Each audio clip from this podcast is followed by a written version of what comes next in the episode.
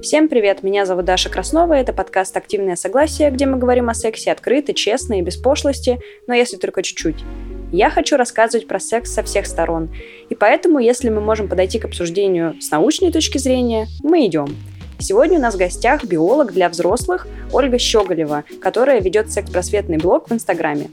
Вместе с ней мы обсудим людей, животных и эволюцию. Например, Оля объяснит, зачем природа придумала нам половые органы и почему морские котики насилуют дельфинов. Странно, да?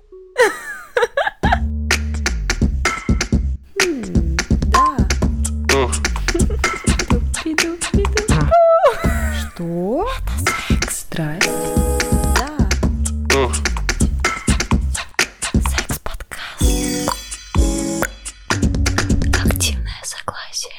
Мы сегодня будем обсуждать как бы разницу между человеком и животным, и как вообще это все взаимосвязано, mm-hmm. и почему эволюционно у нас есть то, а другого нет. В общем, будем говорить про все вот это вот, и, конечно же, в контексте секса, потому что подкаст у нас про секс. И первый вопрос, который я хотела тебе задать, а зачем в целом природа придумала секс? Потому что из биологии как раз мы знаем, что некоторые виды там растений, например, они размножаются бесполым путем. Почему у нас этот путь половой?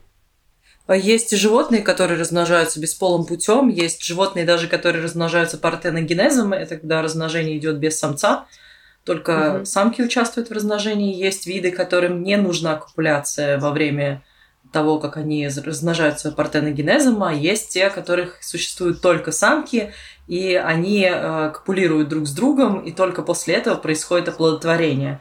Там все очень сложно, это не до конца изучено, и вообще партеногенез это очень интересная штука. У тлей встречается партеногенез, встречается партеногенез даже у ящериц у некоторых, но э, по отношению к человеку есть теория, что в ходе жизни человечества было несколько случаев партеногенеза, но, скорее всего, это все не так. То есть мы очень сложные животные для того, чтобы у нас было оплодотворение без самца. И э, эти случаи зафиксированы очень давно, соответственно, скорее всего, непорочное зачатие. Это просто придумки женщины, которая не смогла сказать, что у нее был половой партнер или это было какое-то насилие, или еще что-то. Но придумать э, причин можно много, но партеногенез для людей не доказан и считается, что не встречается. А, бесполым путем размножаются очень многие животные. Это от простых животных, например, губки, да, могут делением просто тела, либо образованием спор, как у растений, mm-hmm. то есть бесполое размножение. А, и даже достаточно крупные животные могут этим способом размножаться, но бесполое размножение всегда ведет к сохранению генетического разнообразия.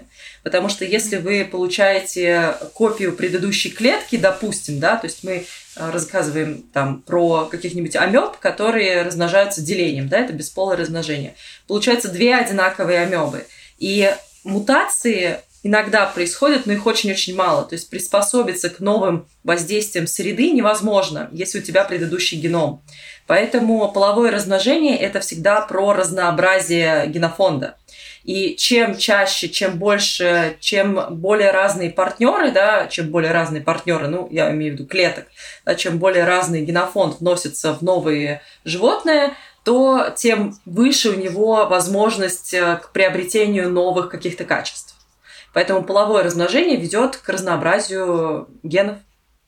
Блин, слушай, а извини, а получается, что мне логичнее условно заводить ребенка от какого-нибудь, ну, там, человека, например, другой расы, или который живет максимально далеко от меня, чем от условно мужчины, который живет в России и мой сосед, да, потому что у нас будет более разный набор генов, так это да, получается? Да, именно так, да.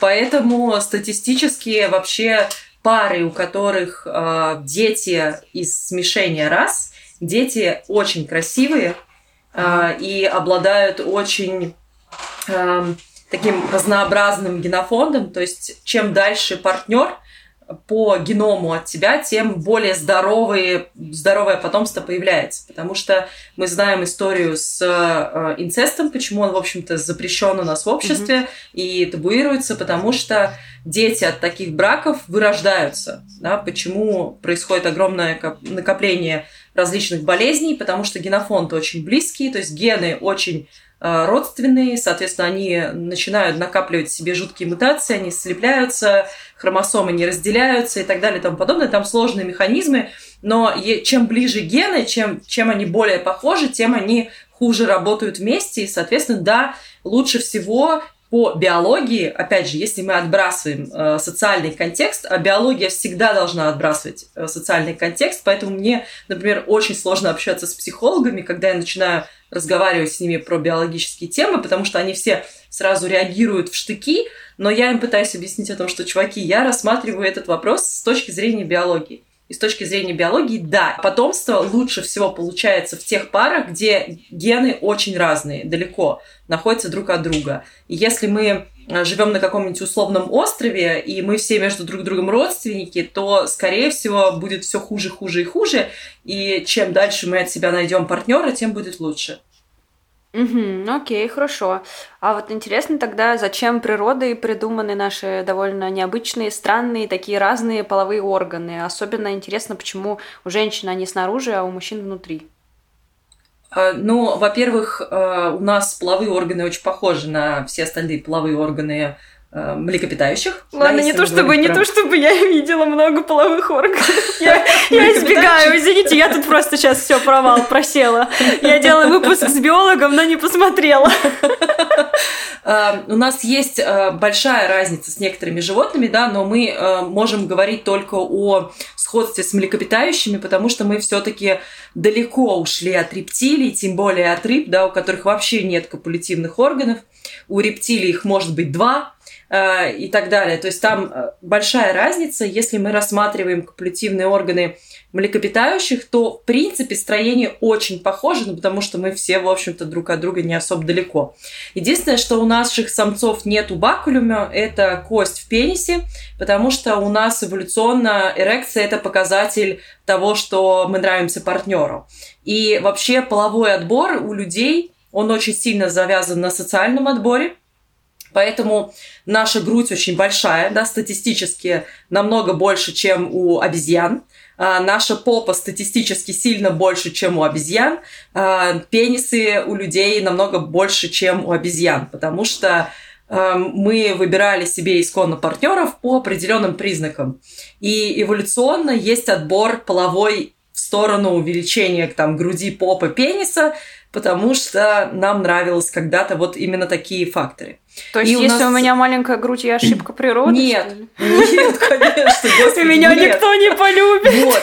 Вот это большая проблема между биологами и всеми остальными. Я говорю статистически средняя. Потому хорошо, хорошо, если... я должна да. была просто задать этот вопрос. Если вы посмотрите на обезьяну, на шимпанзе, потому что шимпанзе наиболее близкая к нам по родственным связям, да, обезьяна, у них грудь это э, не объект э, какого-то вожделения самца. Это объект и орган вскармливания детенышей.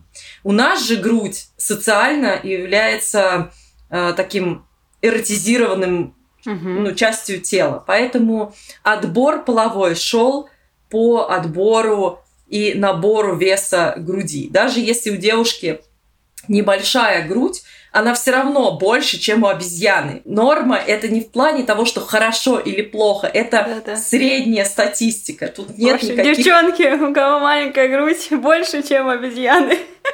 Я уверена, что все, кто слушает, будут думать так, как я думаю. Поэтому у меня возник вопрос, который у меня уже давно возник, но его как будто бы стыдно задать. Но просто почему, если все так похоже, нельзя родить, э, типа, обезьяны человека? Гены. Не скрещиваются, типа? Нет. А почему?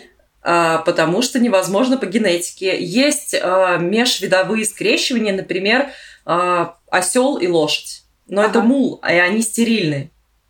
Ага. То есть мулы не размножаются. Есть лигры, это помесь льва и тигра.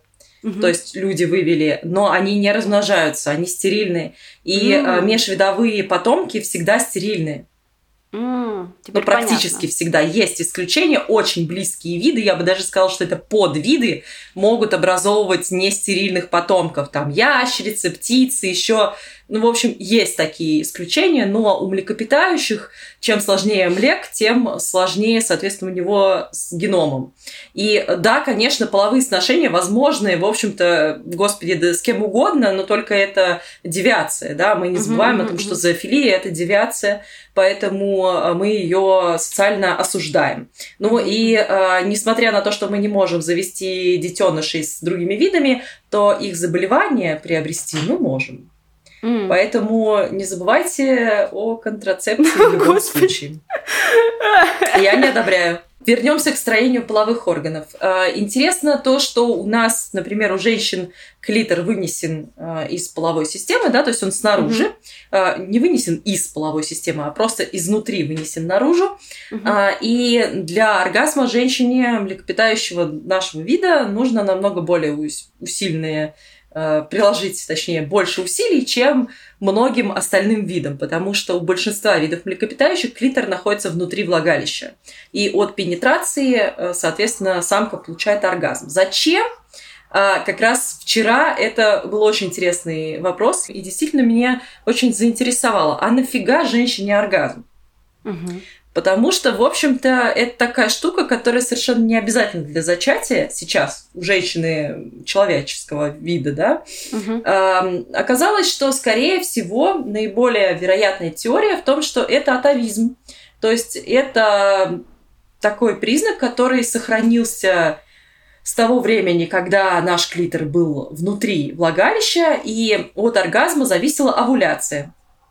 Я А сейчас так как умру у нас от а так этих знаний. эволюционно овуляция отделилась от э, месячных, да, и отделилась от оргазма, она стала не зависеть ни от чего.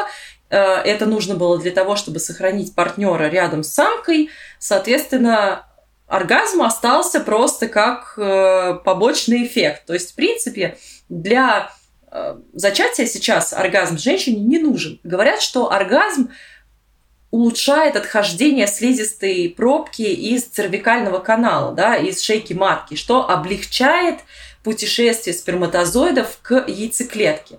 Но это тоже не обязательная штука, да, женщины без оргазмов тоже беременеют. Соответственно, Мгм. да, он облегчает, но сперматозоиды и так про- пройдут. И оргазм оказалось, что это такое вот, э, судя по всему, просто остаточное явление, которое нам повезло. Но так как мы его поддерживаем, то, скорее всего, он не отвалится эволюционно. Но может и отвалиться у женщин. А у мужчин нет, потому что у них эякуляция связана с оргазмом, по большей части. Блин, я думала, оргазм придумали, чтобы женщины в целом занимались сексом. Типа... Вот, это тоже одна из теорий о том, что э, оргазм у млекопитающих вообще существует для того, чтобы самки больше хотелось заниматься сексом. Но не Мгм. все животные получают оргазм, и в отличие от людей, у других животных это инстинкты, а у Мгм. людей нет. Поэтому, если бы у других животных не было бы оргазма, не встречалось, то они бы все равно занимались сексом, и, соответственно, инстинктивно. И нравится, и не нравится, это не важно. И, в общем-то, это оргазм у других животных часто сцеплен с овуляцией. Для того, чтобы яйцеклетка овулировала, самка должна испытать оргазм. Иногда это бывает не так, да, то есть не у всех животных это сопряжено, но у некоторых да. И, в общем, там есть вот несколько этих теорий, но никто так и не знает подтверждения точно, да, то есть мы не можем утверждать, но Мгм. можем обдумывать этот вопрос и думать, почему же так произошло. Вот. Блин, прикольно. Я вообще думала, что да, я думала, что оргазм это же э, там нервная система, все там что-то пшик, Да, да. пшик, пшик, пшик. Ну, то есть я думала, что это вообще там, чем мы более развитые, тем круче оргазмы. Нет, тем сложнее их получить на самом деле. Чем А. больше забит мозг, тем сложнее получить оргазм, потому что мы суперсоциальные, да, это биосоциальное существо, человек, поэтому у него мало того, что физиология чокнутая, да, из-за того, что мы ходим на двух ногах, у нас неправильно расположен позвоночник, все полетело к чертям, и мы все еще не наладили э, двуногость до конца, да, бипедальность, соответственно, у нас все болит, так еще и мозги слишком большие, поэтому они все время забиты, поэтому оргазм ухудшается, да, то есть его сложнее получить. Чем больше забит мозг, тем сложнее получить оргазм. Потому что, да, оргазм – это рефлекс. Угу, угу. И чем более развит мозг, тем сложнее рефлексы. Господи, что ж у меня плохой мозг, кажется. Наоборот, это классно. Нет, просто умею его отключать иногда. А, давай обсудим а, первичные и вторичные половые признаки. Что это такое, угу. что нам это дает и не а, дает? Первичные и вторичные половые признаки – это половые признаки. Первичные – это половые органы, угу. которые есть у нас с рождения. Это, соответственно, мужские половые органы и женские половые органы. И э, вторичные половые признаки – это те, которые происходят и появляются во время пубертата. Это волосинение, увеличение груди, э, различные другие проявления пубертата, такие как прыщи и так далее. А, и волосинение есть по женскому, по мужскому типу, но теперь есть еще и третичные половые признаки, uh-huh, uh-huh. которые ввели совершенно недавно. Я узнала об этом полтора года назад, когда начала заниматься секс-просветом. Для меня это было большим открытием, потому что когда я училась, ни о каких-то теоретичных половых признаках э, речи не шло. Это психологические э, признаки пола, которые возникают, да, самоидентификация, э, какие-то психологические особенности, которые возникают после формирование всех половых органов, изменений гормональных, то, как себя, в общем-то, мы ведем. Это третичные половые признаки. Кстати, не обсудили, почему у мужчин э, вынесены половые органы из тела, да, у женщин Ой, внутри. почему? Да. А, потому что, ну, во-первых, что-то куда-то надо засовывать, да, поэтому пенис вынесен из тела, потому что если у женщины а, матка внутри, и, в общем-то, нужно вынашивать детеныша внутри, то сперматозоид туда как-то надо доставить. Угу. А, к сожалению, мужчины у нас не обладают тентаклями, которые могут отрываться и уносить сперматозоиды, как ну, у некоторых осьминогов. У них есть щупальца специальное, которое забирает семенной мешочек, отрывается и плывет в в поисках самки и угу. кладет ей туда сперматозоиды. Очень интересная штука. У наших такого нет. А мошонка почему вынесена? Во-первых, это аналог, да, абсолютный аналог яичников. Вынесена, потому что для сперматозоидов нужна определенная температура для их правильного формирования. Поэтому очень важно не перегревать яички, да, мошонку или не переохлаждать. Там должно быть около 35 градусов, поэтому они вынесены. И поэтому у мошонки есть э, функция согревать когда холодно, она подтягивается ближе к телу, да, у некоторых мужчин вообще яички уходят обратно в э, живот, ну, в полость живота, а у некоторых не уходят, там это в зависимости от связок. А, и когда жарко, мошонка расслабляется, она большая для того, чтобы они спускались подальше от тела мужчины. Но так как мы носим трусы, поэтому они все равно всегда перегреваются, поэтому рекомендуется ходить без нижнего белья хотя бы дома. Mm. А у женщин есть такие ограничения или разрешения? А, у женщин по тепловому обмену, в общем-то, нет и не рекомендуют сидеть на холодном, потому что у нас э, не приспособлены половые органы к э, адаптации к очень холодному очень холодной поверхности, да, например, у нас сосуды в ногах, они, в принципе, приспособлены для того, чтобы сжиматься, и человек ходил голыми ногами по достаточно холодной почве. Но половые органы к этому не приспособлены, потому что они должны быть всегда вдали от очень холодной почвы, да, от, от камней, от деревьев и так далее. Поэтому э, мы должны все-таки следить за тем, чтобы не переохлаждать половую систему, потому что местный иммунитет падает и может, соответственно, сказать здравствуйте какие-нибудь заболевания. Угу. А так, в общем-то, по температурному ограничению нет, не советую только сильно перегреваться во время менструации, сильно перегреваться, да, не угу. просто греть, а сильно перегреваться э, для того, чтобы не было обильного кровотечения. Угу, угу. Интересно. А есть какие-то еще необычные факты про половую систему человека? Например, вот э, я для себя выписала, что э, не у всех млекопитающих есть мошонка в принципе. Да, мошонка, в принципе, есть не у всех млекопитающих, а, но у многих. Да, потому что температура созревания сперматозоидов, в общем-то, определенная. А, и она у многих млекопитающих э, примерно одинаковая. Что у женщин, ну вот то, что интересно, что у нас клитор вынесен за пределы э, влагалища, да, он снаружи mm-hmm. находится, хотя ножки клитора, как мы теперь знаем, они находятся внутри и, в общем-то, облегают влагалище для того, чтобы э, оно, ну, получало большую стимуляцию. И интересно то, что, в принципе, мужская и женская половая система, она образуется абсолютно из одних и тех же зачатков. И если посмотреть анатомические особенности, есть такие картинки, которые показывают, что пенис и Э, влагалище вместе с клитором образованы абсолютно одинаковыми тканями, и, в общем-то, клитор – это маленький пенис. Да, это те же самые пещеристые тела, такие же, которые наливаются кровью, он также может быть ирригирован, да, во время возбуждения, но только он не экулирует, потому что у нас все-таки разнесена эм, система э, немножко подальше, чем у мужчин. Э, но именно из-за этого мы, например, женщины намного более склонны к циститам, потому что у нас уретра очень близко к анальному отверстию, что позволяет бактериям попадать в нее и заражать наш э, уретральный тракт болезнетворными бактериями, которые вызывают циститы. Интересно не про людей, вот, например, про половую систему гиен очень интересно, mm-hmm. потому что э, раньше считалось, что гиены настолько матриархальные, что они себе пенис отрастили, чтобы насиловать самцов.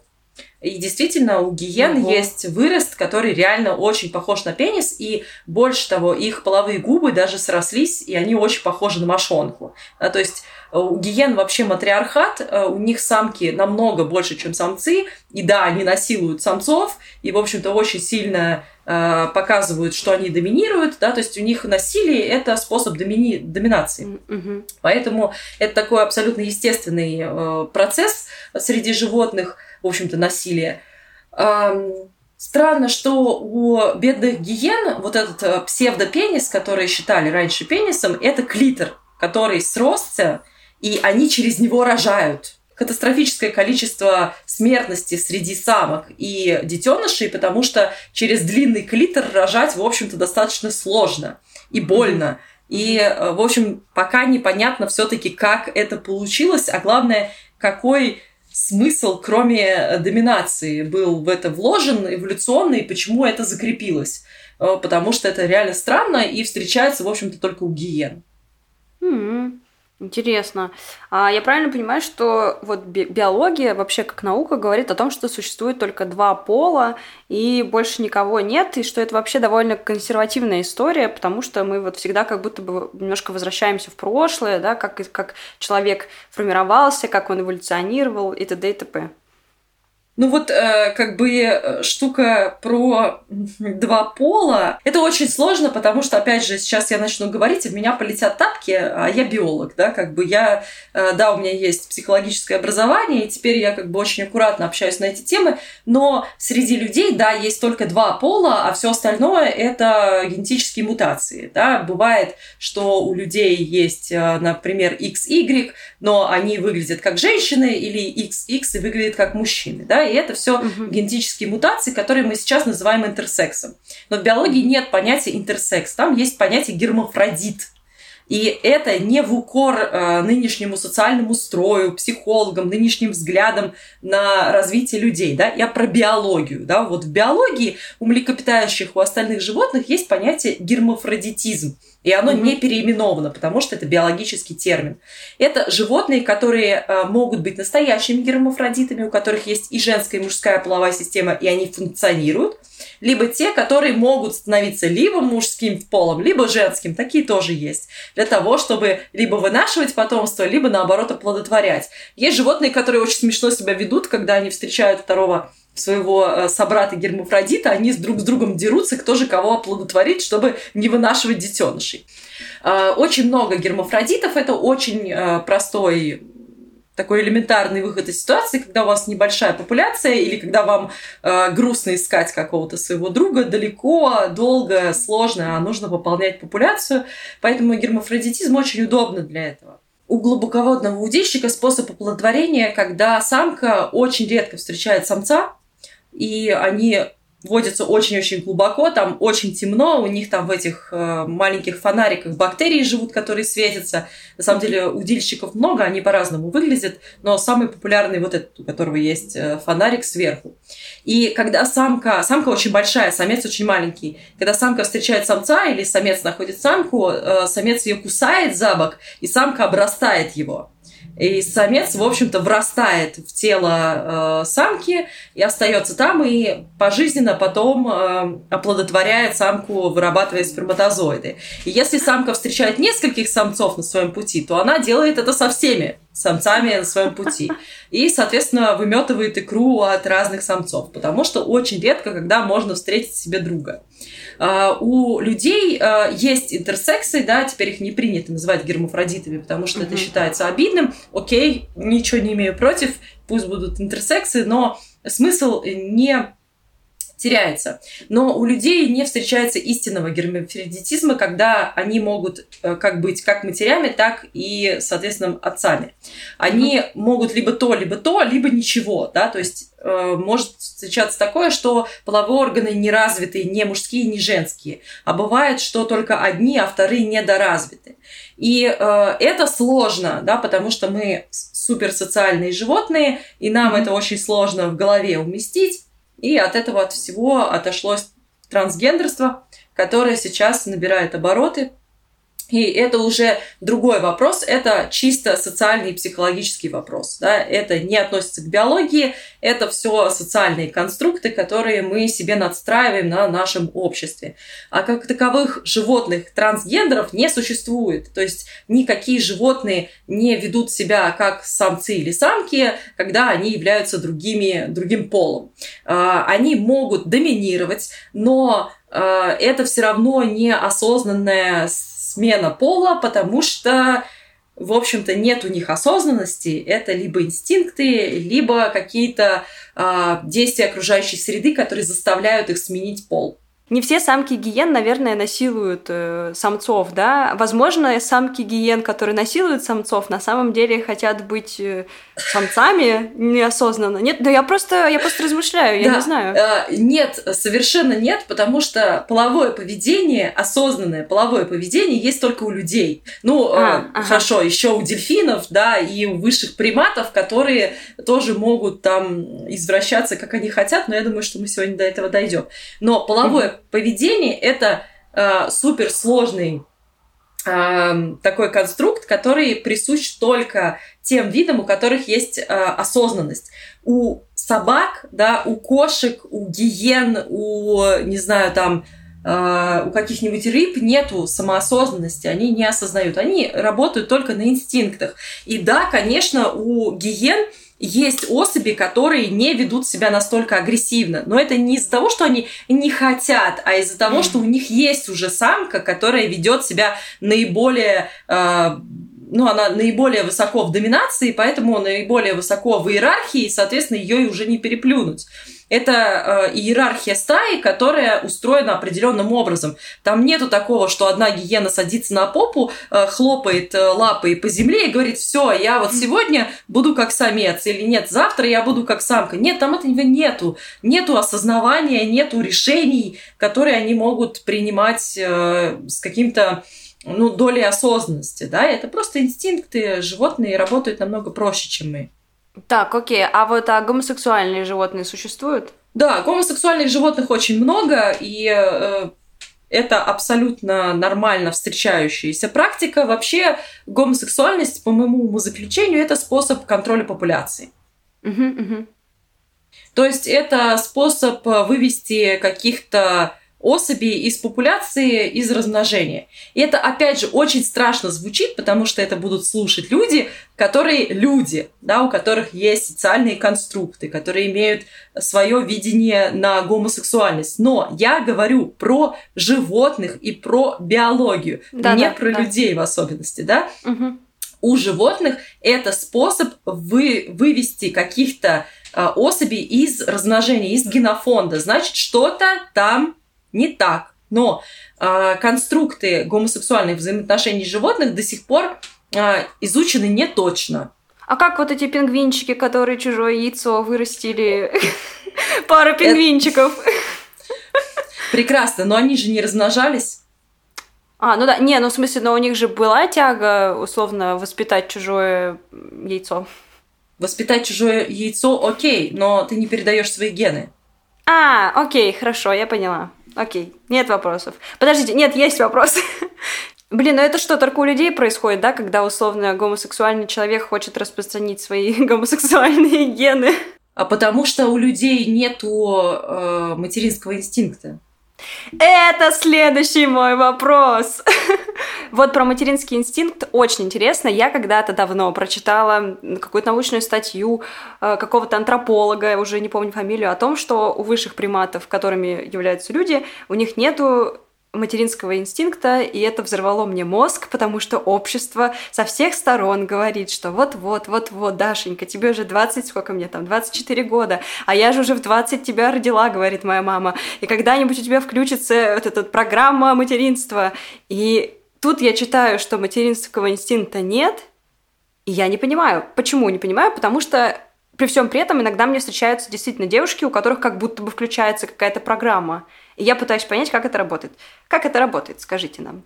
Э, это материнские чувства, а не материнский инстинкт. Э, люди так говорят э, о том, что вот, давайте, а где же ваша программа, там, у тебя все угу. включится и так далее, из-за своей биологической невежественности. Потому что не все люди биологи, и там не все люди политики, не все люди юристы, они не обязаны знать определенные какие-то сферы знаний, которые выходят из их компетенции. Инстинкт – это определенное понятие. Есть в биологии понятие инстинкт. То есть у нас есть слово и его расшифровка. Инстинкт – это реакции вида, которые проявляются определенным образом на определенные раздражители. То есть, если бы у нас, у всех, материнский инстинкт проявлялся бы тем, что мы вили гнездо, грубо говоря, то да, это был бы инстинкт. Но у нас такое количество проявлений материнских чувств угу. от нуля до э, гипертрофированной заботы и гиперконтроля, что это не считается инстинктом. И у людей есть только один инстинкт, который заключается в поднятии брови, когда мы встречаем приятного человека. Все. Все остальное не инстинкты, потому что они у всех проявляются по-разному. Еще говорят там про инстинкт э, самосохранения, да? Да. Вот да. если бы все люди реагировали на брошенный мяч одинаково, угу. это был бы инстинкт. А так люди по-разному реагируют на брошенный мяч. Кто-то его поймает, кто-то увернется. И даже те, кто уворачиваются, даже если их больше, они уворачиваются по-разному. У нас mm. нету определенного определенной песни ухаживаний, или определенного танца ухаживаний, или определенного способа рождения детей, определенного способа там укачивания детей. У нас нету никаких инстинктов, кроме поднятия брови, когда мы встречаем э, приятного человека. И он настолько маленький, что мы его никогда не замечаем. А как же вот это бей или беги? Вот это вот у нас есть такое, как бы психологическая такая штука, что все равно человек, типа, он либо нападает, либо он убегает. Это инстинкт к самосохранению, нет? Нет, нет, нет? это просто реакции, привычка. Есть же еще такая штука, как рефлексы. Ага. Вот, ну и рефлекс, например, уворачиваться от мяча, да, он тоже определенный. У кого-то выработанный э, рефлекс определенного рода. Например, если вы занимались спортом, да, каким-нибудь волейболом, грубо говоря, то м, люди, которые занимались волейболом, у них будут очень схожие рефлексы на уворачивание от мяча или наоборот на то, чтобы отбить мяч. Они будут mm-hmm. очень похожи, потому что стиль их занятий был одинаковый, а другие люди будут иметь другие рефлексы, да, кто-то будет, наоборот, а, уворачиваться, а кто-то вообще не будет иметь рефлексов, потому что мяч видит первый раз в жизни. И это все не инстинкты. Инстинкты это очень крупное понятие. Это mm-hmm. понятие даже не на уровне популяции, а на уровне вида. То есть вот все люди на Земле с маленькими исключениями должны реагировать одинаково на рождение детей. Угу, угу, я поняла. Просто одинаково. Ну и типа инстинкта к размножению тоже у нас нет. Ну, Нету, смысле, нет, да, нет. Окей, нет. хорошо. Тогда интересно вот что. При этом у людей, так как мы все социальные существа, да, у нас есть, у многих из нас, скажем так, есть тяга к флирту, э, к изменам, к каким-то множественным там контактам. Даже если мы избрали пару, а не как лебеди выбрали себе одного и встречаемся с ним до конца наших дней. А объяснимо ли это с эволюционной точки зрения как как-то. Типа, почему мы такие бледуны? Типа говорят, что вот мужчины полигамные, женщины моногамные, да? Это да, очень частое понятие. Да, да. Э, хрень это собачья, потому что, во-первых, не существует ни одного вида, в котором были бы полигамные самцы и моногамные самки. Угу. То есть либо так, либо сяк, да, то есть либо все, либо никто. Э, ну, грубо говоря, да, понятно, что, скорее всего, есть какие-нибудь э, исключения, о которых я не знаю, да, это вполне возможно. Подожди, даже лебеди? Нет, лебеди, я, я тебе говорю о том, что либо так, либо сяк. А, то есть либо хорошо. полигамные все, либо все моногамные. То есть не бывает так, что самец у нас полигамен, а э, самка моногамна. И к тому же то, что мы понимаем под моногамностью, это тоже хрень собачья, потому что очень мало видов, которые находят, как лебеди, себе одного партнера на всю жизнь. Угу. А, мы не это имеем почему-то в виду, а в то, что вот самка э, ждет своего партнера всю жизнь, а партнер где-то там шатается по другим самкам. Нет, такого не бывает. И к тому же мы все не моногамны, потому что у нас за жизнь много партнеров. Да? У кого-то больше, у кого-то меньше, но это не важно. Но если бы мы были моногамны, то у нас был бы один партнер на всю жизнь, причем у всех. А если э, в виде встречаются разные люди, да, вот разные особи, то это, простите меня, как бы вообще не моногамность ни разу по биологическим причинам. И, э, конечно, мы все, э, если рассматривать нашу биологическую составляющую, то мы, как и все высшие приматы, не моногамны, потому что у высших приматов много партнеров. При том, что много партнеров даже за один раз обезьяны те еще Активные ну, пользователи прекра... да, своих членов и вагин. А, и вагин, да. Я один раз наблюдала замечательную картину в московском зоопарке, как э, одному самцу орангутана делали минет трое. И вот это было э, загадочно с моей точки зрения тогда моей жизни, я прям не ожидала. Э, и наслаждение от секса получают ну, несколько видов, да, они занимаются им просто так, они просто для получения потомства. И полигамность э, людей – это абсолютно нормальное явление, потому что все высшие животные полигамные. Значит ли это, что мы как-то внутренне настроены на то, чтобы найти себе вот этого доминирующего партнера, у которого более сильные гены и все такое? Нет? Есть же такая фигня, что типа я изменяю, потому что я хочу оплодотворить как можно больше самок. А типа, а женщины говорят, ну, женщины уже современные, они говорят, а я ищу себе более доминантного самца. Ну, штука в поиске лучших генов, это, конечно, да. У нас есть э, некоторые конструкты в голове, которые позволяют нам э, искать, точнее, диктуют нам, какие нам нравятся партнеры для того, чтобы внутренне мы знали о том, что мы получим наилучшее потомство. Но это все сейчас очень-очень спорно для людей, потому что у нас суперсоциальное общество. Угу, суперсоциальное. И вот наша биология, она уже уходит глубже, потому что она становится не такой явной и не настолько важной, как социальные конструкты общества. И вот эта вся штука про то, что мы ищем лучшего самца, а они ищут лучшего, лучшую самку, это все оправдание блядства. Э, но нет ничего плохого в блядстве, да, в плане mm-hmm. того, что я употребляю это слово, но оно, конечно, грубое, да, ничего плохого в полигамности нет. Ага. Мы придаем этому какой-то смысл, потому что у животных биологически э, смысл полигамности только оставить как можно больше разнообразного потомства. Все. А все, что сверху, это все социальные конструкты, которые мы сами надстраиваем. Биология, да, и природа, вот это все, все наши изначальные штуки, они уходят на второй план, потому что мы социальные существа, и мы там очень много думаем и бла-бла. Но при этом бывает такое, что вот ты идешь, да, по улице, и бамс, вспышка, ты увидела человека, ты его не знаешь, ты не знаешь, как его зовут, но у тебя просто супер эмоции, страсть, какое-то без, без, непонятное вообще влечение. И ты что, что делать-то? Ну, то есть, это же, это же что, это природа? Это природа делает это? Это не ну, я, это, это природа. Как, это какой-то, это какой-то механизм, который у вас либо ассоциативный, да, если э, человек находится далеко, и вы видите только его и не чувствуете химическое составляющее его тела, Э, это социальный конструкт, который заложен в вашей голове в плане того, что он вам кого-то напоминает, э, черты лица, которые вам когда-то нравились, или, может быть, вашего актера, ну, какого-то любимого напоминает. То есть вы видите какой-то образ, который вам нравится, да, вот, не знаю, там, глаза такого размера, там, отставлены настолько от носа, он там себя так ведет, у него какие-то повадки, которые вам приятны, нравятся или вам не хватает, да. Если этот человек находится к вам близко, и вы можете почувствовать химию его тела, то ваш организм, конечно, его оценивает. Угу. Естественно, запахи мы все еще продолжаем ехать чуть-чуть на химии.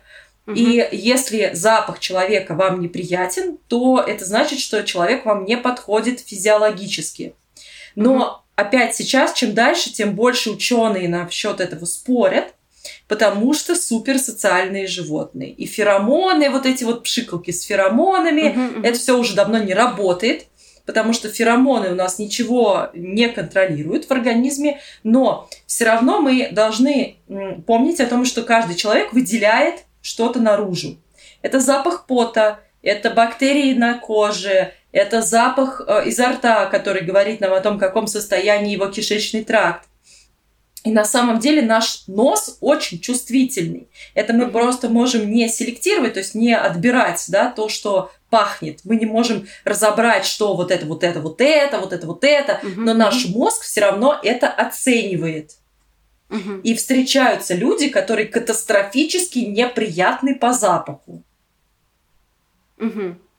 И это и типа только просто... для нас может быть. Ну, да, ну, в смысле, мы просто это сделаем как бы помарку, чтобы особи, никто. Да, да. да, для конкретной особи могут не подходить. Просто вот потому что какие-то биохимические процессы в организме не подходят. Это причем может быть супер глубокие вещи, которые мы никогда не узнаем и даже не догадаемся. Грубо говоря, даже на уровне того, что его половые клетки или ее половые клетки вообще несовместимы с нашими. Но угу. это все работает очень-очень глубоко и непонятно как. Окей. У людей сейчас довольно распространено, но я не знаю, я думаю, тоже ввиду социальных причин, очень многие люди одинокие, и очень многие люди одиноки в мегаполисах, при этом есть еще асексуальность. Существуют ли асексуальные животные, которые, например, проводят всю жизнь в одиночестве? Ну, я думаю, что если есть особи, нету вида асоциальных животных, да, есть э, виды, которые не образуют ни пар, ни колоний, ни каких-то прайдов и так далее. То есть они живут поодиночке, встречаются только для спаривания. Вот это считается одинокими животными, тогда да. Ну да, а, я просто понимаю, что если бы один он жил, он бы умер, и не было бы как бы вида да, самого. Если встречаются какие-то особи, которые не спариваются, значит с ними что-то не так но это животные без социального конструкта. Нет вида, который не размножается, иначе этот вид вымирает. Да, да. Но в этом большом виде могут встречаться какие-то животные, с которыми что-то не так, и они не участвуют в размножении. Окей, okay, а какие, какие животные э, встречаются для размножения, а они основывают семьи? Тигры, например. Да? Я не знала. Да. Тигры-одиночки, э, медведи. В смысле, а что, у медведей нет семей? Нет, ну а, что имеется в виду под семьей? Э, папа мама, медведь, мама, мама медведь, папа нет, медведь. Нет, нет, нет. Они встречаются, размножаются и расходятся. Они территориальные, очень агрессивные. Они убивают своих же э, детенышей, если их встречают запросто. Mm. То есть самец может убить своих же детенышей. И это такая штука очень часто встречающаяся. Я даже как-то огорошенная вопросом, потому что наоборот, намного реже встречаются животные, у которых есть семьи. Ой, ну вообще-то, знаете, я росла на детских сказках, а не... И биологии у меня в школе особо не было. Я училась в супер гуманитарной гимназии. У меня очень было мало уроков биологии, географии, поэтому я вообще ничего не знаю ни про страны, ни про пестики, ни про что. Поэтому мой вопрос как абсолютно... Мою, как мою школу описываете. Просто. Абсолютно адекватный вопрос, потому что во всех книжках есть мама-медведь, папа-медведь и бабушка-медведь с дедушкой. А страусы не засовывают голову в песок. Мы выключаем подкаст. Просто все мне напишут, что я тупая. Ну ладно, ничего. Я нельзя Нет, быть во всем как бы э, Да, я, да? я про то же самое, да, говорю о том, что люди не обязаны знать области знаний, которые выходят за пределы их компетенций. И последний вопрос. Про сексуализированное насилие. Однажды меня ошарашила новость. Вот, кстати, я как будто много чего не знаю известного для всех, а какие-то ебанутые факты я знаю. Так вот, рубрика «Ебанутые факты». Морские котики нападают на пингвинов и насилуют их. В этом есть множество сюжетов на Ютубе, вы можете посмотреть. Когда я об этом узнала, ну, не знаю, я вообще не поняла, как устроен этот мир, потому что пингвинчики, они такие маленькие, морские котики, они такие огромные почему так происходит у животных. Ну, то есть у них же все должно быть понятно. Я морской котик, ты морской котик. У животных очень редко встречается самоосознание. Оно так. есть у слонов, э, есть у высших приматов, есть у дельфинов и китов. Угу. Но дельфины и киты э, сложно встречаются с зеркалами, поэтому там как бы непонятно вообще, знают они, кто они в зеркале или нет. Но э, морские котики не особо понимают, что они морские котики, а вот это не морские котики. Хотя морские котики достаточно умные животные. Но, в принципе, и пингвины не дураки. Но, например, да, это, это часто встречаются каланы, тоже очень сильно насилуют вообще всех подряд. Это э, животное, которое похоже на выдру. Э, угу. Калан такая большая штука. Э, дельфины насилуют рыбу. Угу, угу. Дельфины насилуют других дельфинов. Э, дельфины э, занимаются сексом для удовольствия. Э, очень социальные, высокоорганизованные животные склонны к насилию над более беззащитными видами. А почему Потому так? что они ну, хотят есть... трахаться. Ну, просто потому что у них есть удовольствие от секса, и они, в общем-то, занимаются сексом с чем угодно. Но вот дельфины, например, как бы они либо насилуют живую рыбу, либо откусывают ей голову, вытаскивают оттуда э, внутренности и насилуют ее. Трупы рыбы. Жесть, вот, жесть. Как бы, вот так вот, да. Э, так что, если попадете с дельфину, будьте готовы не только к покусанности. Иногда дельфины действительно топят людей, они не понимают, что мы не можем задерживать так надолго дыхание. Они mm-hmm. же играют и на глубине, поэтому, о, какая штука, давай-ка с тобой поиграем. Но бывают случаи, когда дельфины выталкивают людей и держат их, потому что почему-то, но непонятно угу. почему. А мы можем спроецировать вот эту вот историю про животных, э, доминирующих видов, на людей? Ну, то есть, поэтому, условно, большинство э, сексуализированного насилия э, осуществляют мужчины, потому что они более сильные по отношению к женщинам, и, и все. Так просто устроено. Ну, физически, я имею в виду. Еще потому, что гендерные стереотипы, воспитание, социальные взаимодействия. На самом деле у людей насилие очень извращенное в плане того, что оно сложное. Оно mm-hmm. бывает не только физическое, но еще и моральное из-за mm-hmm. нашей высокой социальности, да, о том, что у нас есть речь, о том, что мы такие супер э, групповые животные и вообще можем друг над другом издеваться потому что мы в очень сложной иерархической системе находимся. А, вообще насилие для животных это нормально. А, друг друга бьют, друг друга кусают, потому что это стиль общения такой. Да? Для животных а, укусы, рычание, насилие – это возможность коммуницировать коммуникации. У людей же есть другие способы коммуникации, поэтому мы такие вот суперосознанные, мы от этого отходим. Но, в общем-то, насилие – это биологическая штука, которая очень древняя. И, э, конечно, оправдывать сейчас насилие людей этим невозможно, да, нет никакого оправдания насилию, да, то есть если мы оперируем тем, что мы суперосознанные, хорошие и вообще такие высокие в эволюционной лестнице, давайте вести себя как животные, находящиеся на высокой иерархической ступени и вообще эволюционной лестнице. Если мы уходим э, к животным и говорим о том, что полигамность это эволюционная особенность, и вот самцы полигамные, женщины не полигамные, о том, что насилие это эволюционная оправданная штука, то тогда, пожалуйста, вот в пещеры обратно возвращайтесь и там сидите. А, и не надо оперировать э, понятиями из эволюции в свою пользу. То есть люди, когда обращаются к эволюции, они говорят, что это я делаю, потому что это заложено природой. Но при этом они почему-то в обратную сторону себе ничего закладывания природой, ну, как бы в плохую сторону ничего не приводят. Но если мы говорим о том, что мы опираемся на эволюционную как бы ступень, да, и о том, что у нас что-то заложено природой, тогда давайте выкидывать всех слабых детенышей в пропасть. Или сжирать их, в общем-то, да? Вообще интересно, что из всего твоего спича кажется, как будто бы наша социальность — это наш минус. ну, то есть, что мы такие социальные, это как будто наш большой минус, потому что мы как будто бы ну да, доросли до какой-то ступени развития, но при этом мы ее, ну там, не осознали еще. Э, ну, социальность, она очень сильно накладывает обязанности. Мы не можем просто жить уже просто, да, и говорить о том, что мы вот просто животные, поэтому будем жить в беззаконии, и кто кого больше покусал, тот и выше.